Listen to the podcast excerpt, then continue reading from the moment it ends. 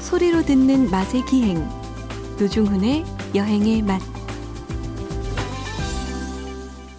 박찬일의 맛, 박찬일 주방장님 변함없이 나와 계십니다. 어서 오십시오. 안녕하세요. 주방장님. 네. 변함없이 박찬일의 맛 앞으로 여러분들의 소중한 문자가 왔는데요. 보겠습니다. 0365님인데요. 아, 저의 주말을 더욱 빛나게 해주는 박찬일 주방장님 눈 빠지게 기다리고 있었습니다. 어서 오세요.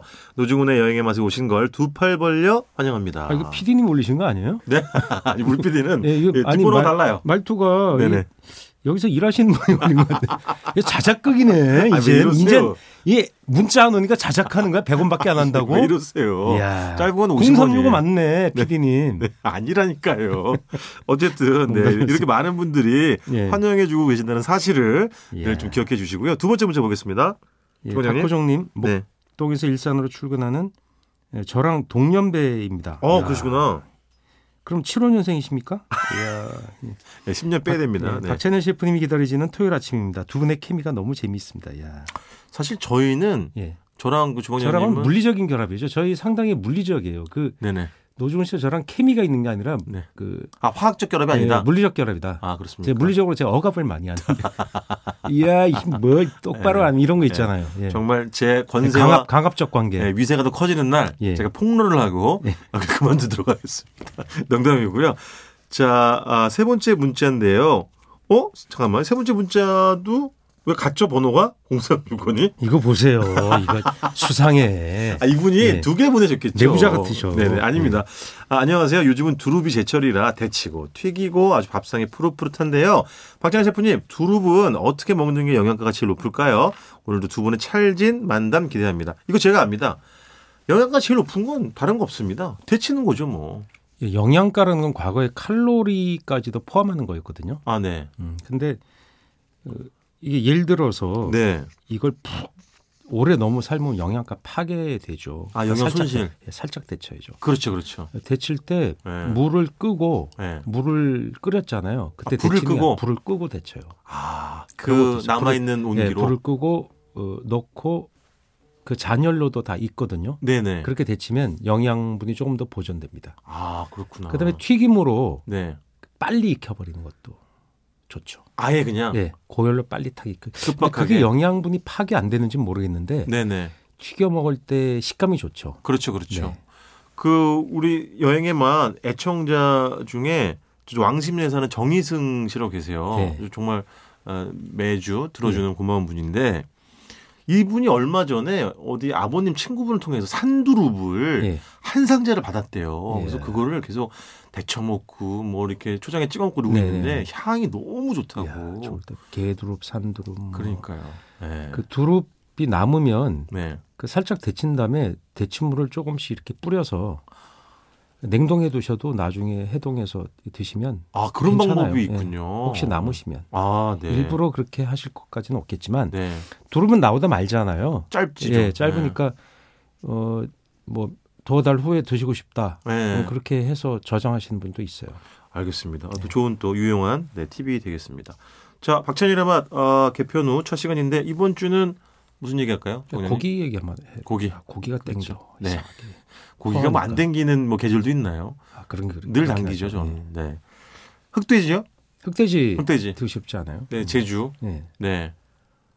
어떻게 제주, 제주도 흑돼지 많이 드셔보셨죠? 아, 그럼요. 예. 뭐 제주 재래종이라는 거 천연기념물로 지정된 것도 아시죠? 네, 네. 예. 근데 파는 집은 거의 없잖아요. 의외가 아니라 지금은 이제 그게 공급이 이렇게 안 되는 거 아닌가요? 예, 그게 뭐 일단 생산성이 적어요. 빨리 안 자라고. 그렇죠, 근데 그렇죠. 파는 집이 있는 걸로는 알고 있는데 네. 우리들이 먹었던 건 그 재래종이 일단은 아니에요. 아, 예. 그렇죠. 지금 표준 방식은 어, 듀록이랑 버크셔라는 수입종. 교배종인 예, 거죠. 교배종. 듀록은 보면 약간 갈색 털이고요. 네. 버크셔는 까만데 흰띠가 좀 둘러져 있는. 아, 그럼 우리가 흔히 흑돼지라고 여기는 게 네, 그건가요? 예, 그러면? 그렇죠. 그러니까 음. 버크셔가 거의 순종에 가깝게 많이 들어있는 것도 있고 네. 섞은 것도 있고. 근데 듀록도 되게 맛있는 돼지거든요. 아. 우리가 여러분들이 우리가 드시는 그 돼지의 백돼지에 보면 거기에 듀록 혈통이 들어있어요. 일부러. 아. 왜 넣냐면 고기 맛을 위해서. 왜 맛이 좀 더 진한가 예, 그러니까 예를 들면? 진해요. 아, 그렇구나. 진하고 감칠맛이 좋아요. 어. 근데 그걸 넣어주는 거예요. 네네. 근데 그 왜 백색이고 약간 분홍색이잖아요. 그 돼지. 그건 뭐 알다시피 요크셔나 런드레이스 같은 병, 병에 강하고 출산율이 높은 네네. 성장성이 강한 돼지 혈통을 섞은 거죠. 네. 그래서 흑돼지라면 이제 그런 혈통이 거의 안 들어 있거든요. 딱 정해져 있지는 않아요. 법률로 정해 놓은 게 아니에요. 아. 흑돼지란 뭐뭐만 흑돼지다 이런 말이 없어요. 아 이게 무슨 딱 이렇게 정해진 규범이 있는 게 예, 아니군요. 예. 그러니까 네. 시중 유통되는 거니까 천차만별이죠. 그래서 어떤 분들은 이제 네. 이렇게 잘 모르셨던 분들은 제주 가서 흑돼지를 먹는데 이렇게 뭐 어, 품종이나 원산지 이런 걸 보면서 아니 저 제주 흑돼지를 먹으러 왔는데 왜 버크셔 무슨 왜 외국 돼지를 주냐고 예, 막 예, 이렇게 화를 예, 냈다는 예, 분도 예, 있다잖아요. 근데 그게 아니라는 거죠. 네. 예, 옛날에 이렇게 섞여 있는 돼지는 재래종 피가 섞여 있는 경우도 있지만 지금 네. 팔리는 거는 순종 100%는 거의 드시기 어려운 거죠. 없다라고 봐야겠죠. 예, 예, 그렇죠. 예. 네. 그러니까 서울에 올라오는 것도 그런 네네. 것들이고 네. 여튼 근데 그런 것도 법률로 정해야 되지 않는가 생각도 들긴 해요. 그러니까 운이 좀 좋아야 그리고 네.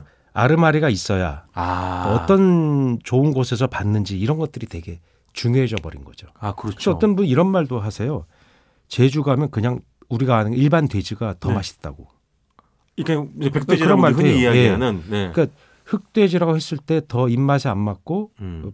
품질이 별로인 경우도 있는 거죠. 아, 그럴 수 있죠. 예, 예. 사실 지난번에 어, 몇 달 전쯤에 주방장님이 제주 성산읍 거기가 어디죠? 어, 고성리인가 거기서 드셨던 어, 돼지 전문 식당의 돼지고기도 네, 중에서도 흑- 저기 백돼지도 맛있었잖아요. 네, 네. 그렇죠, 맞아요. 그러니까 꼭 그렇게 에, 고집할 필요는 없지만 워낙 우리나라에서 백돼지가 유명해져서 그런 거지 뭐. 흑돼지라는 생산 지역이 많아요. 네. 남원, 그러니까 지리산 권역에서 많이 생산하세요. 아, 네, 네, 네, 네. 그다음에 뭐, 아, 지뢰 흑돼지 이것도 굉장히 유명하잖아요. 그래서 예, 예, 예, 네, 맞아요. 맞아요. 그쪽이 뭐 지리산, 그다음에 뭐 그 산청, 하만 네. 이쪽 있잖아요. 뭐 네, 네. 그쪽 그 지리산 권역에도 생산하시고 그래서 이 흑돼지라는 게 뭐 다 제주 흑돼지라고 알고 있는데 내륙에도 흑돼지가 꽤 많이 나오고 네. 아, 그렇죠. 정해지진 않았고 네, 네. 근데 이것이 이제 생산자마다 어떻게 기르느냐에 따라서 맛 차이가 나는 거예요. 원종이 갖고 있는 그러니까 혈통을 어떻게 배합했는가 따라서 서로 달라지는 거예요. 아, 어떤 거는 삼겹살이 맛있고 어떤 데는 목살이 더 맛있고 네, 네. 이렇게 정해져 있지 않은 게 우리는 상당히 불안하죠. 아, 그러네. 예, 예. 그래서 약간 좀 체계를 잡을 필요가 있다고 말씀하신 그런 이유 때문에 그런 건가요? 맞아요. 그래서 음. 그걸 과학적으로 분석을 해도 어떤 돼지는 뭐 감칠맛이 굉장히 높고 네네. 그 안에 이제 뭐 올레인산이 온갖 아미노산의 종류로 우리가 맛이 더 있다 없다 따져볼 수 있잖아요. 네네. 그런 게 약간 예, 차이가 아, 좀 그렇지. 있는 것 같아요. 지난번에 저희가 이제 저랑 주방장님은 아까 말씀드린 그 지역에서 어, 시옷 식당인데 거기서 먹으면서 여러 가지 돼지 얘기를 저기 좀 들었던 것 같아요. 예, 예. 예. 그거 무슨 얘기예요? 저는 잘 기억이 잘 안 나는데 이게 좀 흑돼지가 어, 성장 속도가 느리다 그랬었나요? 예, 성장 속도가 느려요. 아 그리고 뭐랄까요, 그 더 까다롭고 네. 병에도 좀 약하고 이래서 아, 기를 때 힘든 거예요. 아하. 그러니까 이게 비쌀 수밖에 없네. 예, 제가 순 재래돼지 기르는 분이 네. 팔지는 않아요. 네. 그러니까 저한테 이게 줘가지고 네. 한번 그 먹어보라고. 예, 돼지국밥 만 끓여봤어요. 구이도 해보고 막 수육도 해봤는데 그 어, 그런 거 할 땐 안 불러요. 노종 씨 불렀던 것 같은데. 예. 정말 진짜. 어 그래서 그거를 이제 아 국밥으로. 근데 이상하게 예. 구이보다 국밥 했을 때 맛있더라. 그럼 왜 그러죠? 그러니까 우리가 옛날에 그걸 국밥을 많이 했잖아요. 네네. 그 돼지는. 네. 그그걸 알고 조상들이 그렇게 하지 않았을까? 아 국밥을 하니까 제일 맛있더라고요. 탁월한 그러면 맛이 나더라고요. 다른 돼지고기로 하셨을 때보다 했을 때보다 예, 더 맛있어요. 감칠맛이 더 예, 나는 확실히 건- 표시가 나요. 아, 더 달아요 맛이. 예, 그렇구나. 근데 그분한테 그럼 이거 좀뭐 이게 팔아요 그랬더니 아유 잘하는데 두 배 걸려요 그러더라고요. 그러니까. 이만한 크기로 기르는데 두 배 걸리고 예. 그래서 봤는데 그게 사업성이 없겠지 아무래도. 예, 방사에서 기르더라고요. 네. 되게 잘 놀아요. 아 돼지를. 예, 지금 이제 그 아프리카 돼지열병 때문에 방사 네. 못 해요. 아 예, 그렇구나. 그래서 안에다 기르는데 되게 웃기게 생겼어요. 이마에 주름이 있어요. 그게 아, 그래요? 우리나라 재래돼지 특징이에요. 아, 이... 예, 이마에 주름이 있어요. 아 이렇게 그래요? 어린데 이렇게 노인 돼지처럼 주름이 이렇게 있고 어, 이저 노안 아니에요? 노안 돼지. 어, 호기심이 그런가요? 되게 많고 네. 엄청 빨라요. 아 김이네요. 예, 그러니까 살이 차지지. 차질 아, 수밖에 아무리 운동량이 없지. 예, 있으니까 예, 예. 그렇죠. 그래서 지- 이 돼, 흑돼지를 이제 그러니까 이 우리나라 돼지를 교배하거나 네네. 이게 다른 나라 돼지랑 네. 그다음에 순주 원종이거나 이렇게 네. 이런 것들을 좀 내, 내야 될 텐데 기르기가 좀 까다로우니까 잘 안 되는 거죠. 아, 그렇죠. 그렇죠. 이런 것들을 고민하시는 분들이 있어요. 그러니까 네. 기대를 해보시면 제 생각에는 몇 년 안에는 아마 이게 우리가 사 먹을 수 있는 게 되지 않을까 생각하고 아, 좀 이렇게 있습니다. 명확하게 구분이 예, 되어져 예, 가지고 예, 예. 아, 그렇군요. 그리고 저는 그때 주방장님이랑 함께 이제 먹으면서 들었던 얘기 중에 흥미로웠던 것은 늘 사람들은 이제 여행객들은 제주에 와가지고 돼지고기만 너무 찾는데 사실은 소고기를 먹을 수도 있는 거잖아요. 네, 그렇죠. 제주에서도 예, 그럼요. 그렇죠. 그 제주도 소를 기르고 예. 뭐 옛날에 칙소 이런 거 검은색 나는 소 있잖아요. 네네네. 그런 것들도 길렀고 제주도 소 많이 길렀어요. 예. 근데 어, 돼지가 워낙 유명해지다 보니까 사람들이 돼지고기 그 네. 소는 먹기가 쉬운 고기가 아니었잖아요. 아무래도 그러니까 제주 사람들이 돼지고기를 흔하게 먹고 이런 문화가 있다 보니까 네. 그러니까 우리가 이- 흔히 착각하는 게 제주 사람들이 해산물 많이 먹었을 것 같은데 그건 해안 쪽 사람들이 제철하는 해산물 먹었지만 음. 역시 좋아하는 건 돼지고기였어요. 아 그렇죠. 예, 그래서 그렇지. 돼지고기집이 많았고 네. 어, 지금도 그렇게 많이 생겨난 거죠. 해산물 요리가 이렇게 상업적으로 번성한 건 나중에 관광객이 많이 생기면서 맞아. 그걸 많이 팔기 시작했던 거죠. 그러니까 아무래도 그런 이제 돼지고기에 대한 아 뭐라고 돼지고기를 더 많이 파는 쪽으로 네. 강화가 된 거죠. 예, 소고기도 예, 뭐 해장국으로도 먹고 소도 잡았어요. 근데 많이 잡지는 않죠. 어, 저 확실히. 그때 저 주방장님 같이 먹었던 그 돼지고 그러니까 고깃집의 그 제주도 고기 식당에 갈비탕 되게 맛있더라고요. 예, 그게 제주소인데 네. 그 뭐랄까 그 맛이 좀 진하달까? 맞아요. 예, 소가 좀 그런 맛이 나더라고요. 물론 가게마다 그건 틀려요. 어떤 아, 소를 그렇겠죠. 쓰는가에 따라 틀리겠지만 네네. 그 소의 맛이 제주소도 특이한 맛이 나더라고요. 우리 우리나라는 지금은 그런데 네. 사료가 거의 표준화돼 버려서 아하. 소 맛 차이가 별로 안 나요. 종은 똑같아요. 그렇죠. 그러니까 칙소 이런 거는 다르겠지만 네. 기본적으로 한우라는 종은 토종이고 네.